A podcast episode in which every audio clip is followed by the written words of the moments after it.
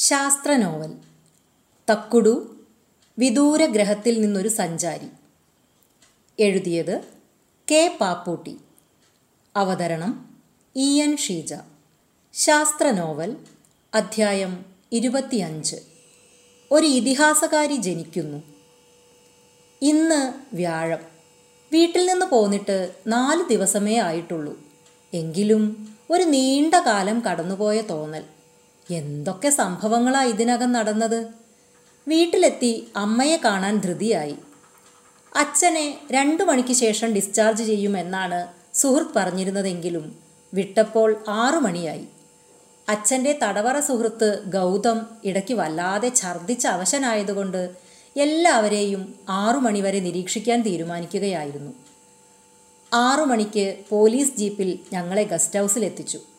അച്ഛൻ നീണ്ട നരച്ച താടി ഷേവ് ചെയ്ത് കുളിച്ചു വന്നപ്പോൾ ദൈന്യഭാവം എല്ലാം പോയിരിക്കുന്നു. അൻവർ എന്തൊരു കരുതല.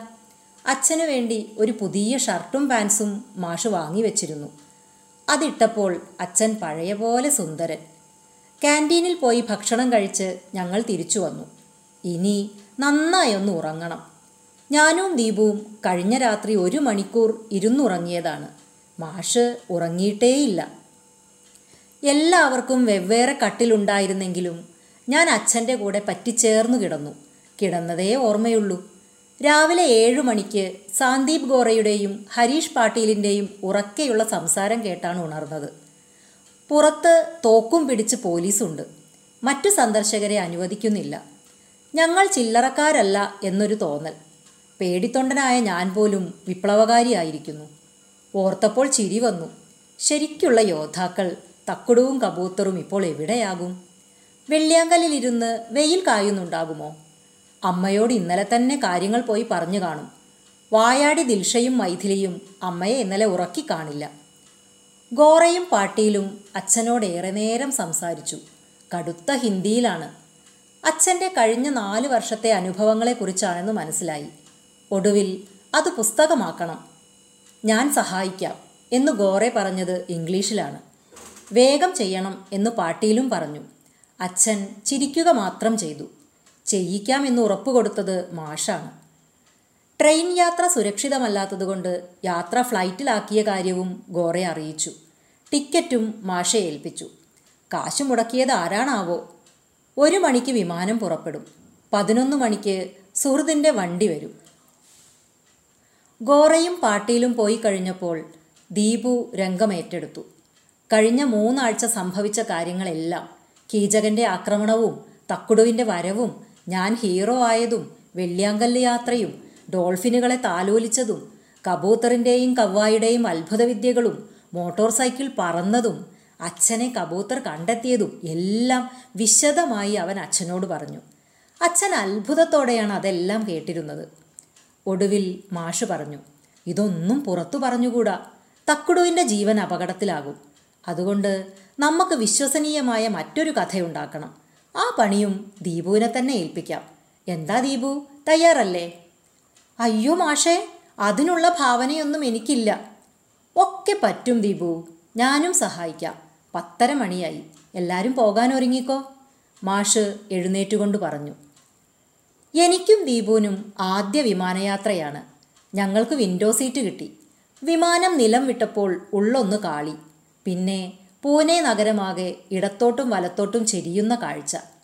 വിമാനം കറങ്ങി ദിശ മാറുന്നതാണെന്ന് അച്ഛൻ പറഞ്ഞു. എന്തൊരു വലുപ്പാ പൂനെ നഗരത്തിന്. നഗരത്തിനപ്പുറം വിശാലമായ പാടങ്ങളും കരിമ്പുതോട്ടങ്ങളും മാന്തോപ്പുകളുമാണത്രേ. വിമാനം മേഘങ്ങൾക്ക് മുകളിലെത്തിയതോടെ താഴെ പഞ്ഞിക്കെട്ടുകൾ പോലെ മേഘങ്ങൾ. അവയ്ക്കിടയിലൂടെ ഭൂമിയുടെ പച്ചപ്പ് മിന്നിമായുന്നു. അനേകം കൊച്ചു കൊച്ചു നദികൾ. അതിലൊന്ന് കുറേ വലുതാണ്. അത് കൃഷ്ണ ആണെന്ന് മാഷ് പറഞ്ഞു. എല്ലാം അത്ഭുതത്തോടെ കണ്ടിരുന്നു. രണ്ടു മണിക്ക് ഭക്ഷണം വന്നു. മൂന്ന് പത്തിന് അനൗൺസ്മെന്റ് ഏതാനും മിനിറ്റുകൾക്കുള്ളിൽ വിമാനം ബംഗളൂർ കെമ്പഗൌഡ എയർപോർട്ടിൽ ഇറങ്ങുമത്രേ. താപനില ഇരുപത്തൊന്ന് ഡിഗ്രിയാണ് പോലും. പിന്നെ മേഘങ്ങൾക്കിടയിലൂടെ ഒരു ഊളിയിടൽ. ബംഗളൂർ നഗരം ചാഞ്ഞും ചെരിഞ്ഞും പിന്നോട്ട് പറക്കുന്നു.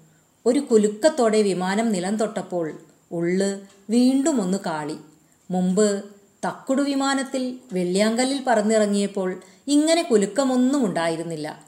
തക്കുടു പക്ഷേ നിലം പറ്റിയല്ലേ പറന്നത്? കോഴിക്കോട്ടേക്കുള്ള വിമാനം പുറപ്പെടാൻ ഇരുപത് മിനിറ്റ് വൈകി. അഞ്ചര മണിക്ക് പശ്ചിമഘട്ടം കടക്കുമ്പോൾ മേഘങ്ങൾ അധികമില്ല. മനോഹരമായ കാഴ്ച. ആറു മണിക്ക് ലാൻഡിംഗ് വിമാനത്താവളത്തിന് പുറത്ത് ജോസും അവന്റെ അപ്പച്ചനും കാത്തുനിൽപ്പുണ്ടായിരുന്നു ദേവമാതാ ബേക്കറി മാഹി എന്ന് ഇരുവശത്തും വലിയ അക്ഷരത്തിൽ എഴുതിയ വാനിലാണ് യാത്ര. അപ്പച്ചൻ രസികനാണ്. തനി മാഹി ഭാഷയിൽ മാഹി കഥകൾ പറഞ്ഞുകൊണ്ടുള്ള ഒന്നര മണിക്കൂർ യാത്ര രസകരമായിരുന്നു. ജോസിന് മിണ്ടാൻ അവസരം പോലും കിട്ടിയില്ല. വീട്ടിലെത്തിയപ്പോൾ വലിയൊരു സംഘം കാത്തിരിപ്പുണ്ട്. എന്റെ കൂട്ടുകാർ കുടുംബസമേതം എന്റെ ഫുട്ബോൾ ക്ലബ് അംഗങ്ങൾ അധ്യാപകർ നൂർബിന താത്തയും മക്കളും മറ്റ് അയൽക്കാരും അച്ഛന്റെയും അമ്മയുടെയും സഹപ്രവർത്തകരും യൂണിയൻ നേതാക്കളും പിന്നെ നാട്ടുകാരും പൊതുപ്രവർത്തകരും. എല്ലാവരും ടി വിയിൽ സംഭവങ്ങൾ കണ്ടവർ. അച്ഛൻ ആദ്യം അമ്മയുടെ അടുത്ത് ചെന്ന് തോളത്ത് കൈയിട്ടപ്പോൾ അമ്മയ്ക്ക് നാണം വന്നോ. മാഷ് ആ രംഗം മൊബൈലിൽ പകർത്തി. ചെറിയ കുശലാന്വേഷണങ്ങൾക്ക് ശേഷം വിശദമായി സംസാരിക്കാൻ പിന്നെ വരാമെന്ന് പറഞ്ഞ് ഓരോരുത്തരായി പിരിഞ്ഞുപോയി. മറ്റന്നാൾ മുതൽ പല സംഘടനകളുടെ വക സ്വീകരണങ്ങളാണ്. അതിനു മുൻപ് കഥയുണ്ടാക്കണം. ദിൽഷയെ കൂടി ദീപുവിനെ സഹായിക്കാൻ ഏർപ്പാടാക്കി. ഇന്ന് രാത്രി കൊണ്ട് ചെയ്യണം. മാഷ് കർക്കശ നിർദ്ദേശം നൽകി. കബൂത്തർ പെട്ടെന്ന് എവിടെ നിന്നോ പറന്നു വന്ന് എന്റെ മടിയിലിരുന്നു. കവ്വ ദീപുവിന്റെ മടിയിലും. ഞാൻ ചോദിച്ചു തക്കുടു എവിടെ? കബൂത്തർ പറഞ്ഞു ലൈറ്റൊക്കെ ഓഫാക്കിയാ വരൂ. ലൈറ്റൊക്കെ ഓഫാക്കി എല്ലാവരും അകത്തേക്ക് പോര്. അമ്മയുടെ നിർദ്ദേശം. ഭക്ഷണം കഴിക്കണ്ടേ? മക്കളെല്ലാവരും എന്റെ കൂടെ വാ. ചോറും കറിയും കൊണ്ടുവരാൻ. അച്ഛന് പ്രിയപ്പെട്ട വറുത്തരച്ചു വെച്ച അയലക്കറിയും മത്തി പൊരിച്ചതും ചീരത്തോരനും പച്ചടിയും പപ്പടവും പൊന്നിയരിച്ചോറും മേശപ്പുറത്ത് നിരന്നു. അച്ഛൻ പറഞ്ഞു ഇതൊക്കെ എനിക്കിപ്പം ഇഷ്ടാവോന്നറിയില്ല. നാല് വർഷമായി എല്ലാ നേരവും സുക്കാ റൊട്ടിയും ആലു സബ്ജിയും ദാലും മാത്രം കഴിച്ച ശീലം. ഞാൻ പറഞ്ഞു അധികം പറയണ്ട അച്ഛാ. അമ്മ ഇപ്പം കരയും. അതൊക്കെ പോട്ടെ. പ്ലേറ്റിലേക്ക് ചോറും കറികളും എടുത്തുകൊണ്ട് മൈഥിലി പറഞ്ഞു. ഞാനൊരു കഥ പറയാം. ദീപവും ദിൽഷയും മാഷും ഉണ്ടാക്കുന്ന കഥയ്ക്ക് ഒരു ബദൽ കഥ. നമ്മുടെ രാജ്യത്തെ ആളുകൾക്ക് യോജിച്ച കഥ. നമുക്ക് പൈസയും ഉണ്ടാക്കാം. പറയട്ടെ. പിന്നെന്ത്? ധൈര്യമായിട്ട് പറഞ്ഞോളൂ. പൈസ കിട്ടുന്ന കാര്യമല്ലേ മാഷ് പ്രോത്സാഹിപ്പിച്ചു. എന്നാ കേട്ടോ. ആ പ്രേംസാഗർ തന്ത്രശാലിയും ദുഷ്ടനുമായ ഒരസുരന്റെ ജന്മമാണ്. മഹർഷിയുടെ വേഷം കെട്ടി അയാൾ ജനങ്ങളെ കബളിപ്പിച്ചു. യഥാർത്ഥ ഭക്തിമാർഗത്തിൽ നിന്ന് അവരെ അകറ്റാൻ അയാൾ കഞ്ചാവും മറ്റു മയക്കുമരുന്നുകളും അവർക്ക് നൽകി. ഒരു വലിയ അസുരപ്പടയുണ്ട് അയാളുടെ സഹായത്തിന്. ചന്തുവും കീചകനും കള്ളസന്യാസിയും എല്ലാം അതിൽപ്പെടും മയക്കുമരുന്ന് വിൽപ്പനയെ എതിർത്തതിന് അവർ ഈശ്വരഭക്തനായ ഉണ്ണിയേട്ടനെ തട്ടിക്കൊണ്ടുപോയി. കൂട്ടച്ചിരി. എന്നിട്ട് ആ കച്ചവടത്തിന്റെ തന്നെ ഭാഗമാക്കി. കഞ്ചാവ് പൊതിയാൻ. അദ്ദേഹത്തിന്റെ പതിവ്രതയായ പ്രിയപത്നി ശാലിനി തപസ് അനുഷ്ഠിക്കുന്നു മൂന്ന് ദിവസം ഭക്ഷണവും വെള്ളം പോലും ഉപേക്ഷിച്ച് കൊടും തപസ്. പഞ്ചാഗ്നി മധ്യത്തിൽ വേണോ മൈഥിലി? മാഷുടെ പരിഹാസം.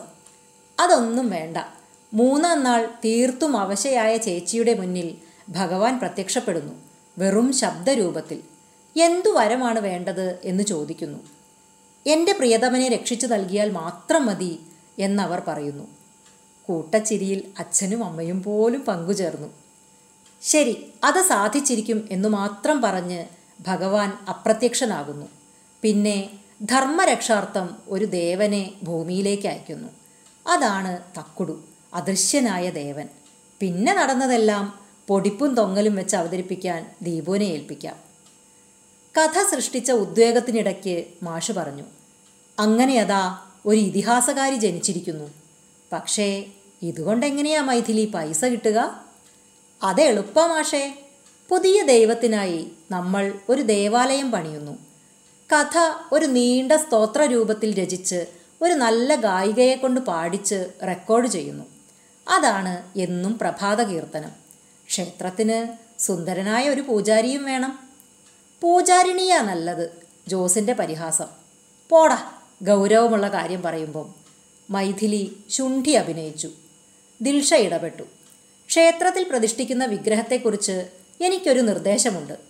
ഇളം ചുവപ്പ് ഛായയുള്ള സുതാര്യമായ സ്ഫടികം കൊണ്ടുള്ള തക്കുടുവിന്റെ രൂപം വേണം. ശ്രീകോവിലിന്റെ അകത്തെ ചുമർ ഇളം ചുവപ്പ് പെയിന്റ് അടിക്കണം. രണ്ട് ഓട്ടുവിളക്ക് കത്തിച്ച വെളിച്ചമേ അതിനകത്ത് പാടുള്ളൂ. സൂക്ഷിച്ചു നോക്കിയാലേ വിഗ്രഹത്തെ കാണാൻ പാടുള്ളൂ. ദീപു പറഞ്ഞു. പേര് തക്കുടു എന്നൊന്നും പോരാ. ഇപ്പം ഡിമാൻഡ് കേരളത്തിൽ മതേതര ദൈവത്തിനാ. അൻവർമാഷാകണം മുഖ്യ ട്രസ്റ്റി.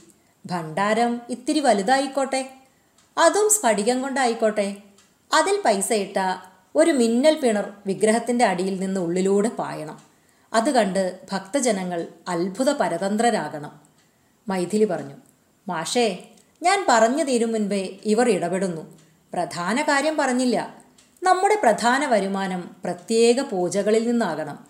ഭർത്താക്കന്മാരെ കാണാതായ ഭാര്യമാർക്കും ഭാര്യമാരെ കാണാതായ ഭർത്താക്കന്മാർക്കും മക്കളെ കാണാതായ രക്ഷിതാക്കൾക്കും വേണ്ടി പ്രത്യേകം പ്രത്യേകം പൂജ വേണം. അതിനൊക്കെ ഉചിതമായ സംസ്കൃത പേരുകൾ വേണം. ജാതി മതഭേദമന്യേ ആർക്കു വേണ്ടിയും പൂജ നടത്താം. തുടക്കത്തിൽ ഒരു പൂജയ്ക്ക് ആയിരം രൂപ മതി. പേരെടുത്തു കഴിഞ്ഞാൽ അയ്യായിരമോ പതിനായിരമോ ഒക്കെ ആക്കാം. കബൂത്തർ ശ്രമിച്ചാൽ ആദ്യത്തെ ഒന്ന് രണ്ട് കേസുകൾ വിജയിപ്പിക്കാം. തട്ടിക്കൊണ്ടുപോയ രണ്ട് കുട്ടികളെ കണ്ടെത്തിയാൽ മതിയല്ലോ. അതിന് സഹായിക്കില്ലേ കബൂത്തർ? തക്കുട് സമ്മതിച്ചാൽ സഹായിക്കാം. കബൂത്തറിന്റെ ഗൗരവത്തിലുള്ള മറുപടി ഉയർത്തിയ പൊട്ടിച്ചിരിക്കിടയിൽ മുറ്റത്തെ ഇരുട്ടിൽ നിന്ന് തക്കുടുവിന്റെ ശബ്ദമുയർന്നു. ഈ മൈഥിലിയെ ഞാൻ ഇന്ന് രാത്രി വെള്ളിയാങ്കലിലെ കടലിൽ മുക്കിക്കൊല്ലും തീർച്ച. അതോടെ പൊട്ടിച്ചിരി ഒരട്ടഹാസമായി മാറി. തക്കുടുവിന് ചിരി നിയന്ത്രിക്കാൻ കഴിഞ്ഞില്ല. അമ്മ കൊടുത്ത നീല ഷോൾ പുതച്ച് അച്ഛന്റെ തോളത്ത് കൈയിട്ടുകൊണ്ട് അവൻ പറഞ്ഞു കഥ എനിക്കിഷ്ടപ്പെട്ടു. നിങ്ങളുടെ ലോകത്ത് ഇതും ഇതിലപ്പുറവും നടക്കും. ദൈവത്തെ വിറ്റു കാശാക്കാൻ നിങ്ങൾ ബഹുവിരുദ്ധരാണ്. പക്ഷേ എന്നെ അങ്ങനെ വിൽക്കാൻ നോക്കണ്ട. ഇത്തരം രക്ഷകരെ തേടുന്ന പണി നിങ്ങൾ എന്നു നിർത്തുന്നുവോ? അന്നേ നിങ്ങൾ രക്ഷപ്പെടൂ. അച്ഛൻ ചിരിച്ചുകൊണ്ട് പറഞ്ഞു കഷ്ടായിപ്പോയി. വ്യാസനോ വാൽമീകിയോ പോലെ ഒരു ഇതിഹാസകാരി ജനിക്കേണ്ടതായിരുന്നു. അത് ചീറ്റിപ്പോയി. കഥാനായകൻ തന്നെ പറ്റില്ലെന്ന് പറഞ്ഞാൽ എന്തു ചെയ്യാനൊക്കും? ഇനിയിപ്പോൾ എന്തു ചെയ്യും? ദിൽഷ പറഞ്ഞു അതിന് പണിയുണ്ട് ഉണ്ണിയേട്ടാ. ഒരു പുതിയ സംരംഭം. ലോകത്തെല്ലാരെയും നമ്മൾ ഞെട്ടിക്കും. ഞാൻ കൈ കഴുകി വന്നിട്ട് പറയാം. ഓ കൈ കഴുകുന്ന കാര്യം മറന്നു. എല്ലാവരും എഴുന്നേറ്റ് വാഷ് ബേസിനടുത്തേക്ക് നടന്നു.